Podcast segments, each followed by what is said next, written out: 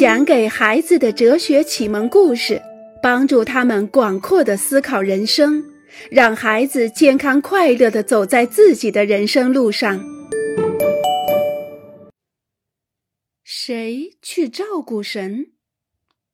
取悦众神需要很多时间，可是为了有饭吃，人类必须耕种、狩猎和捕鱼，他们还要照顾孩子、修建房屋。砍柴取暖，所以人类就组织起来进行分工。一些人做别的事，一些人全天负责料理神奇的事物。他们把后一种人叫做神父。这个主意的确不错，众神得到了无微不至的照顾。神父们有充裕的时间，他们知道怎样更好的与众神交流。他们还会做精彩的祷告。每当神父们组织庆祝神奇节日的时候，其他不是神父的人都前来参加。神父要他们做什么，他们就做什么。然而，这样也可能出现问题。人们往往会误以为神父们是一些特殊的、具有神奇魔力的人。这种想法正中神父们的下怀，使他们开心。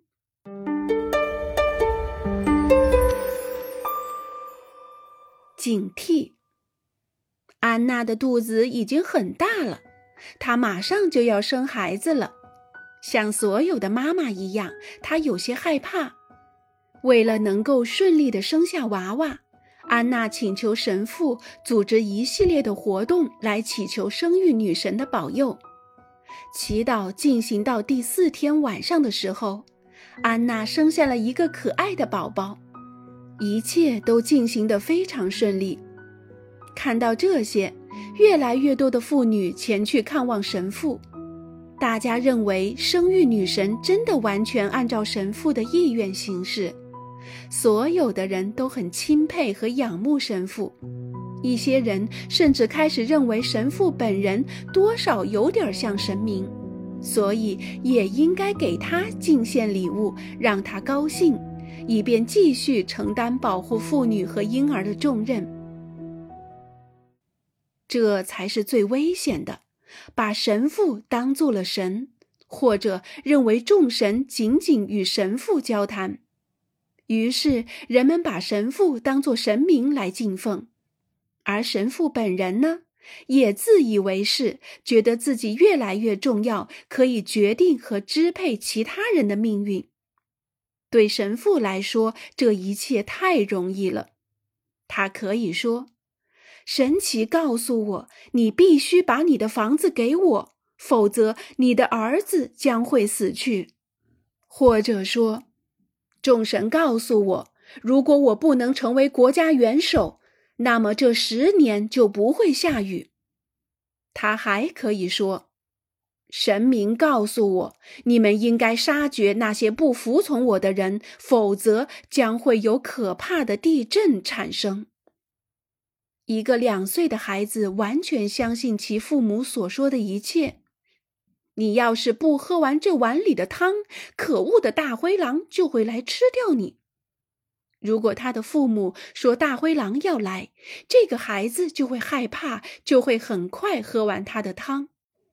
把神父当作神明的人也一样，他相信神父所说的一切，他惧怕神父，从而服从神父。为什么成千上万善良的人们遭到抢劫、欺骗和屠杀？因为神父能够让人们相信，所有的一切都是神奇在耳边对他悄悄发出的指令。这是一些对神父本人有利的指令，仅仅对他有利，这就根本不能再称其为宗教了。人们已经不再和他们崇拜的神明交流、沟通和发生联系，而是把自己同一个欺骗他们的人捆绑在一起。他们就像一支机器人大军，由一位自称是神的万能的首领遥控操纵。这支大军，我们称之为邪教团体。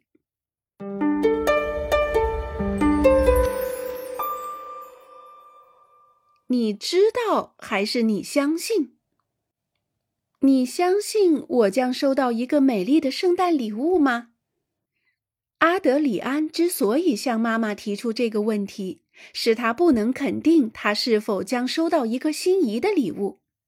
也许这个礼物令他满意，也许完全不。他心存怀疑。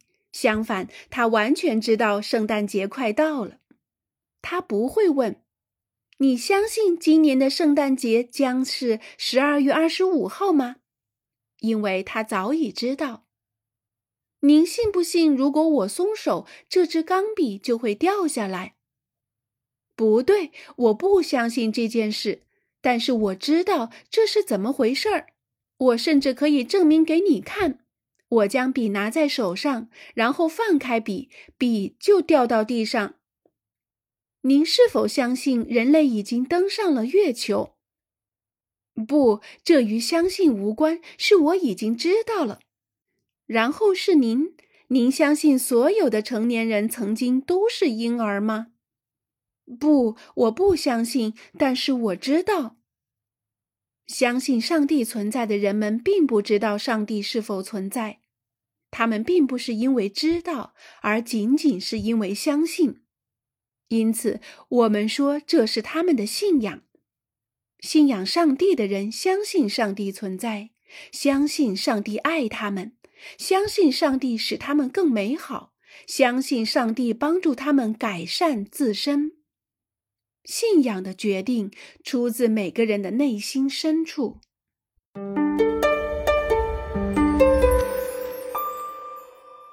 在每个人的心灵深处。凯文躲藏在操场上的一棵树后面，偷看朱丽叶和其他女孩跳橡皮筋。他觉得留着长长辫子的朱丽叶漂亮极了。凯文多么想邀请朱丽叶参加自己的生日晚会呀！可是他不敢，他害怕朱丽叶嘲笑他。其实凯文是爱上了朱丽叶，但是他不知道朱丽叶是否也爱他。当凯文问他的伙伴们：“你们相信朱丽叶爱我吗？”有的人说是的。有的人说不，没有一个人真正知道。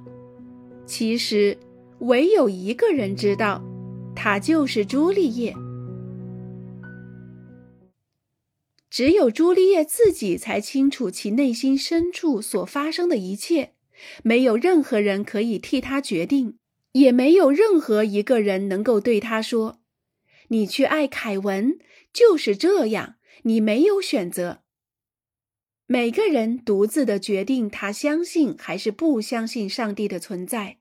没有任何人有权利对他说：“上帝是存在着的，你要相信他，你没有别的选择。”这是宗教信仰上的一个重要的特点。所有的一切都发生在每个人的心灵深处，人人都有自由选择自己的信仰。宗教属于人的内在的心灵。